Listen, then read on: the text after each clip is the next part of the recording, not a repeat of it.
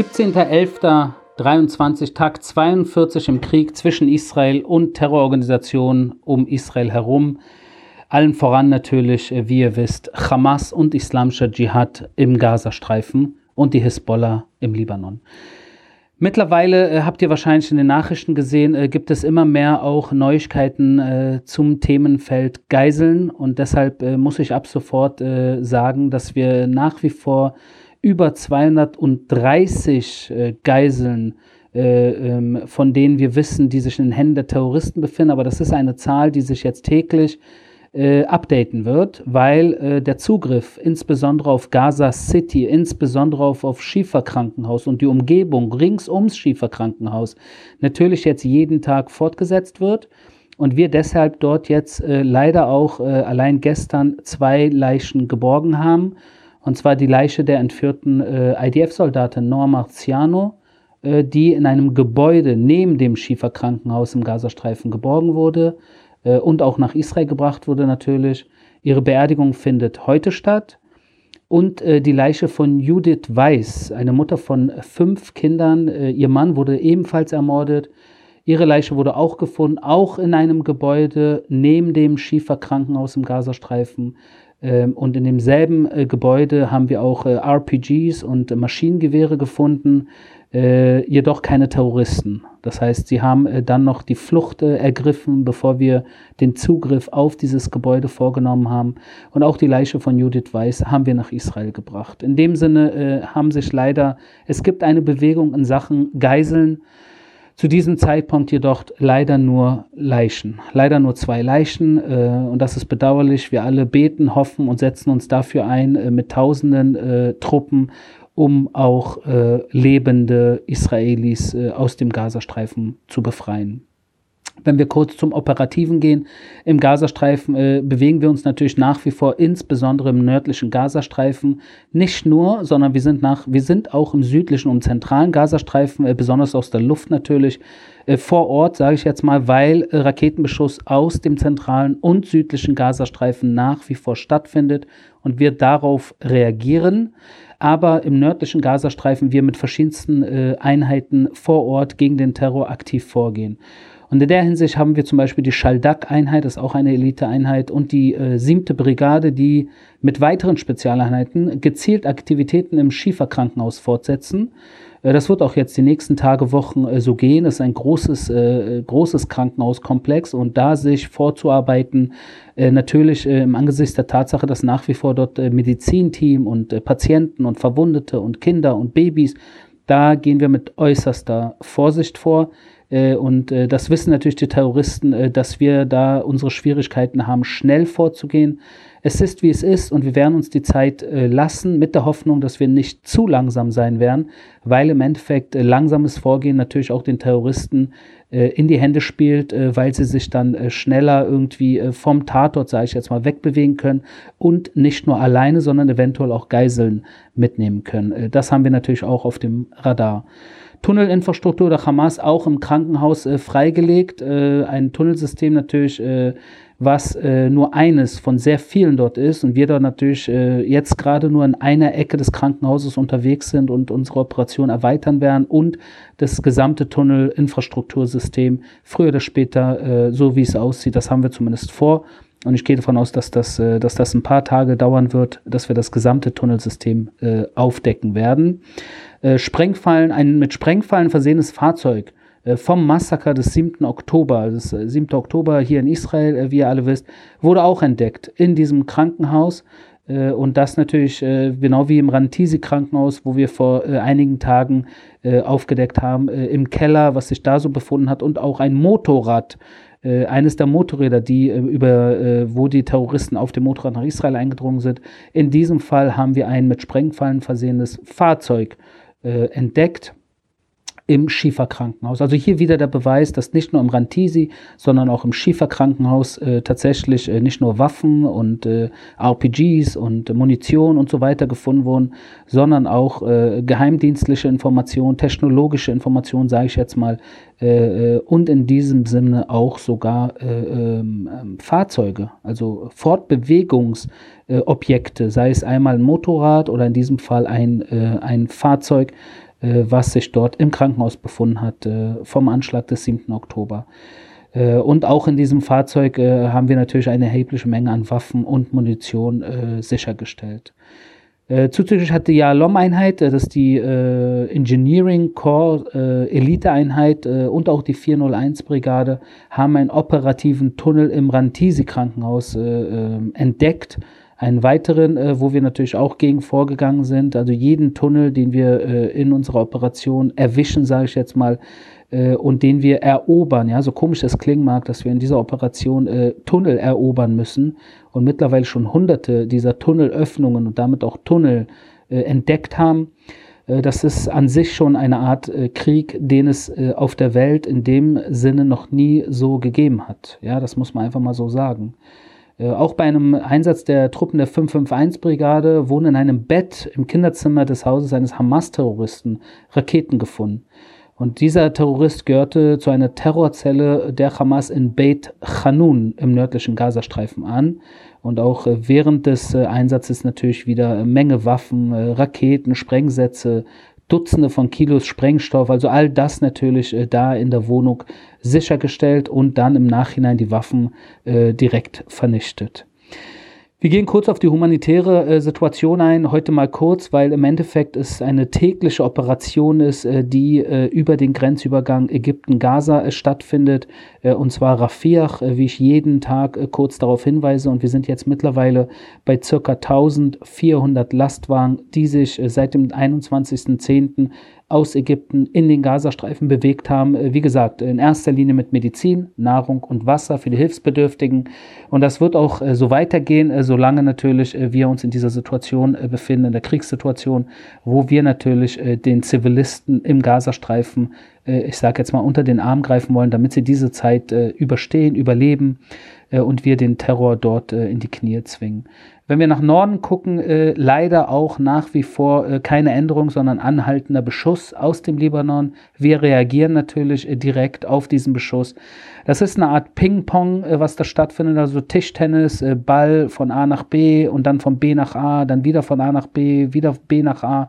Ich weiß nicht, wie lange diese Situation anhalten wird, äh, ob der Ball, der ein Stück weit den Berg gerade runterkullert, aber auf langsame Art und Weise, ob dieser Ball bzw. dieser Stein, dieser Schneeball irgendwann dann schneller den Berg runterrollen wird. Und äh, das äh, kann man nicht vorausschauen, weil natürlich äh, die Situation in einer Kriegssituation sehr dynamisch ist und nur ein einziger Fehltritt, äh, nur eine einzige Situation, äh, wo auf der einen oder anderen Seite etwas passiert, äh, was eine Art Überquerung der roten Linien ist, könnte natürlich dann uns alle in eine komplett neue Situation führen.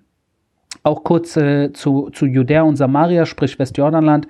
Auch dort äh, habe ich immer wieder angedeutet und äh, darüber gesprochen, dass Hamas und Islamischer Dschihad und andere Terrororganisationen in äh, insbesondere Jenin und Nablus natürlich versuchen, ihren Kopf zu heben und dort Terrorattacken äh, durchzuführen wir im Antiterrorkampf täglich und jede Nacht unterwegs und leider aber auch nicht immer erfolgreich.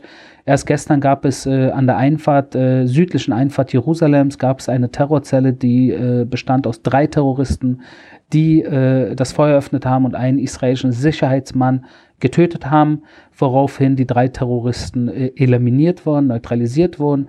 Auch wieder eine normale Situation in einem äh, ja, normalen Alltag im Krieg äh, muss man so sehen. Und äh, auch heute wieder aus Hebron oder in der Nähe von Hebron auch wieder eine Terrorzelle äh, der, äh, ähm, der Hamas in diesem Bereich von zwei Terroristen eliminiert.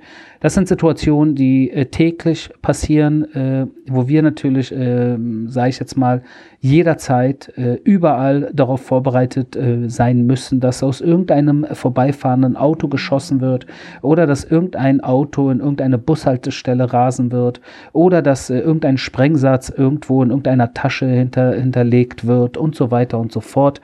Äh, das äh, äh, erfordert natürlich auch höchste Alarmbereitschaft und Einsatzbereitschaft und das ist die Situation, in der wir uns auch vis-à-vis -vis, dem Gebiet Judäa, Samaria, Westjordanland befinden. Eine Sache, die ich heute auch ansprechen wollte, ist eine spannende Sache, würde ich jetzt einfach mal so sagen, die ich mehrmals auch in Interviews habe ich festgestellt, gefragt wurde, wo ich im Gefühl habe, dass viele Menschen das nicht so ganz nachvollziehen können äh, warum, äh, wenn man über Tote spricht in diesem Krieg. Und zwar werde ich als israelischer Militärsprecher äh, sehr oft gefragt, wie viele Menschen denn im Gazastreifen ihr Leben verloren haben. Man hätte ja äh, von äh, aus dem Gazastreifen natürlich über die Hamas Gesundheitsbehörde bestimmte Zahlen zugespielt bekommen, Statistiken äh, geschickt bekommen und so weiter und so fort. Da steht dann äh, 8000, 9000, 10.000, 15.000, irgendwelche Zahlen, irgendwelche Namen äh, wird von der Hamas dann natürlich über die verschiedensten Kanäle verbreitet, nicht nur über das palästinensische Gesundheitsministerium im Gazastreifen, was natürlich ein Hamas-Organ ist, sondern auch über diese Gesundheitsministeriumssache natürlich über internationale Organisationen, ob das die WHO, die World Health Organization oder andere internationale äh, Organisationen sind, die diese Statistiken von der Hamas äh, übernehmen. Da werde ich gefragt, äh, ob diese Statistiken äh, sauber sind oder gefaked sind. Und da will ich ein paar Punkte jetzt hier in diesem Gespräch äh, zwischen euch und äh, mir, sage ich jetzt mal, äh, klarstellen. Zum einen, als israelischer Militärsprecher und überhaupt Israel als Staat sind wir natürlich äh, in erster Linie äh, verpflichtet, äh, die Bevölkerung in Israel zu beschützen. Und natürlich, wenn wir über Statistiken reden, dann ist das israelische System darauf eingestellt, israelische Menschen zu zählen, die ermordet wurden, die verwundet wurden und die entführt wurden. Das ist, was Israel als Staat, als unabhängiger Staat, der sich im Krieg befindet, tut. Wir zählen äh, die Menschen auf israelischer Seite, denen A, B, C passiert ist oder noch passieren wird. Wenn man jetzt aber auf die Gegenseite guckt in diesem Krieg, müsste man in einer normalen Situation wo sich zwei, äh, äh, ich sage jetzt mal Staaten, äh, die jetzt sage ich mal demokratisch geführt werden würden und wo Panzer A gegen Panzer B kämpft, könnte man ja davon ausgehen, äh, dass äh, wenn es keine eindeutige Hinweise darauf gibt, wer der Aggressor, wer, der, wer das Opfer ist, dass man da einfach beiden Seiten Glauben schenkt. Jedoch auf der einen Seite gibt es einen Staat, der eine Demokratie ist, mit einem Militär, der sich verteidigt, der nach, äh, nachdem Krieg erklärt wurde von der Gegenseite, sich jetzt in einem Verteidigungskrieg befindet, weil nach wie vor Raketen aus dem Gazastreifen auf Israel abgefeuert werden und weil nach wie vor über 230 Israelis im Gazastreifen festgehalten werden und deshalb wir nach wie vor uns in einer Verteidigungskriegssituation befinden, wo auf der Gegenseite die gewählte Regierung, noch einmal, die Hamas wurde 2006 gewählt, seit 2007 sind sie dort an der Macht, das sind um die 16, 17 Jahre eigentlich müssten sie zuverlässige Zahlen herausgeben. Doch wenn man sich jetzt die Statistiken anguckt, das haben einige Leute gemacht, die sind die 8000 äh, äh, Zahlen, die, die Namen und äh, ich sage jetzt mal ID äh, äh, Nummern von, äh, von diesen Hunderten und Tausenden von Menschen, die von der Hamas auf Listen aufgelistet wurden, sind einige Menschen tatsächlich diesen Listen durchgegangen und haben festgestellt, dass hunderte Namen schon 2014, also vor neun Jahren im Kampf und Krieg und der Operation zwischen Israel und der Hamas, schon damals äh, äh auf diesen Listen standen. Ja? Ich weiß nicht, ob man darüber lachen oder, oder weinen soll, aber es ist wirklich absurd, dass derselbe Name mit derselben ID-Nummer 2014 und 2023 auf diesen Hamas-Listen, wie gesagt, die nicht offiziell von der Hamas veröffentlicht werden, sondern über irgendwelche anderen Organe, natürlich insbesondere das so-called palästinensische Gesundheitsministerium im Gazastreifen. Ja. Und da muss man natürlich auch äh, ganz, ganz vorsichtig sein mit den Statistiken, die veröffentlicht werden. Eine zweite Sache natürlich, die ganz, ganz wichtig ist, niemand, nirgendwo hat jemals von der Hamas oder von der palästinensischen Autonomiebehörde oder von irgendeinem Palästinenser äh, offiziell äh, gehört oder gelesen, dass unter den Opfern auf palästinensischer Seite sich auch nur ein einziger Terrorist befunden hat. Man könnte den Anschein gewinnen, das israelische Militär kämpft nur gegen Zivilisten, nur gegen Frauen, nur gegen Kinder, ja? Kein einziger Terrorist wurde von der palästinensischen Seite jemals als Terrorist genannt, als Mitglied der Hamas genannt.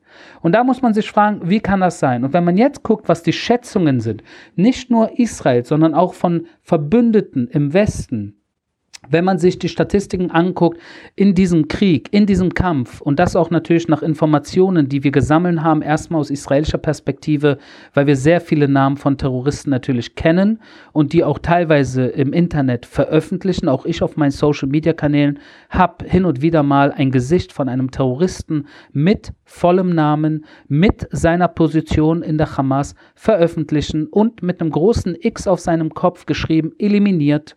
Das heißt, äh, wenn man sich jetzt diese, äh, diese äh, Terror, Terror und Terroristen anguckt und schaut, wie viele davon wir jetzt in den letzten sechs Wochen ausgeschaltet haben, da sind wir bei circa 3.000 bis 4.000 Terroristen und Involvierten, was, wenn man jetzt annehmen sollte oder würde, dass ein Stück weit an diesen Listen von der Hamas-Gesundheitsbehörde und anderen Organen, wenn, da, wenn man dem ein kleines bisschen Vertrauen schenken würde, auch nur ein Prozent, und es wären 8000 oder 9000 oder 10.000 Menschen, die im Gazastreifen ihr Leben verloren haben, und wir reden hier von Schätzungen von 3.000 bis 4.000 Terroristen, von denen man weiß, dass sie bewaffnet waren und involviert waren, dann würde das bedeuten, dass fast 50 Prozent der Menschen, die in den letzten sechs Wochen im Gazastreifen ihr Leben verloren haben, Terroristen waren oder Involvierte waren oder Hamas-Mitglieder waren. Und wenn das fast 50 Prozent sind in diesem asymmetrischen Krieg, wo wir insbesondere auch aus der Luft angegriffen haben, dann muss man sich fragen, ob es jemals in der Geschichte der Menschheit einen Krieg gab zwischen zwei Parteien, zwischen zwei Seiten, wo die, wo die Seite, die sich verteidigt, insbesondere im asymmetrischen Krieg, 50 Prozent auf der anderen Seite der Menschen, die außer Gefecht gesetzt werden, dass das tatsächlich Terroristen sind und dass der Kollateralschaden, sage ich jetzt mal, der natürlich nicht von Israel gewünscht ist, sondern von der Hamas provoziert wird in, in ihrem operativen Vorgehen hinter äh, Menschen, hinter Frauen, hinter Kindern, hinter Moscheen, äh, in Krankenhäusern, unter Krankenhäusern und so weiter und so fort. Äh, äh ob da äh, in einem, im Krieg oder in der Geschichte des Krieges es jemals eine Situation gab, wo eine Armee auf der Gegenseite, äh, auf der Aggressorseite äh, ungefähr die Hälfte aller äh, derjenigen, die man getroffen hat, dass das tatsächlich Terroristen waren oder äh, aktive äh, Kriegsparteien. Und das ist, äh, das ist eine spannende Sache, die man sich einfach mal so, wenn man den Zoom-out macht, wenn man kurz mal Kriegsgeschichte sich anguckt, allgemein, dann äh, Vergleiche zieht, weil in Sachen Israel natürlich äh, sehr oft äh, Doppelstandards und Doppelmoral eingesetzt wird. Äh, und da natürlich, äh, äh, da die Elefantentränen ganz, ganz groß sind, wenn Israel natürlich sich zur Wehr setzt und auf der anderen Seite Zivilisten mit dem Leben bezahlen. Und ich habe das hier mehrmals erzählt. Ich habe absolut keine Freude daran, dass auf der Gegenseite Zivilisten, insbesondere Frauen und Kinder und Alte, ihr Leben verlieren. verlieren. Ich habe absolut keine Freude daran. Ich kenne niemanden in Israel, niemanden, der feiert, wenn auf der Gegenseite äh, Kinder ermordet werden, getötet werden oder im Feuergefecht aus Versehen, aus welchen Gründen auch immer, ihr Leben verlieren. Ich kenne niemanden, der feiert. Ich kenne niemanden, der Süßigkeiten verteilt. Ich kenne niemanden, der, der äh, sich wünscht, auf der Gegenseite Babys zu verbrennen. Kenne ich nicht, gibt es nicht. Und das muss man auch alles irgendwie ganz klar mal so beim Namen sagen, äh, weil das nun mal wichtig ist in diesem Konflikt, um zu verstehen, wer sich eigentlich hier im, im Endeffekt gegenübersteht. Das ist wie Schwarz steht Weiß gegenüber. Das ist wie Mensch steht, äh, ich weiß nicht was gegenüber, einer Bestie. Das ist wie äh, äh, Zivilisation steht tiefstem Mittelalter oder Barbarei gegenüber. Das ist so wie auf der einen Seite stehen Menschen, die äh, alles tun, damit die Zukunft äh, besser wird und äh, sicherer wird und friedlicher wird.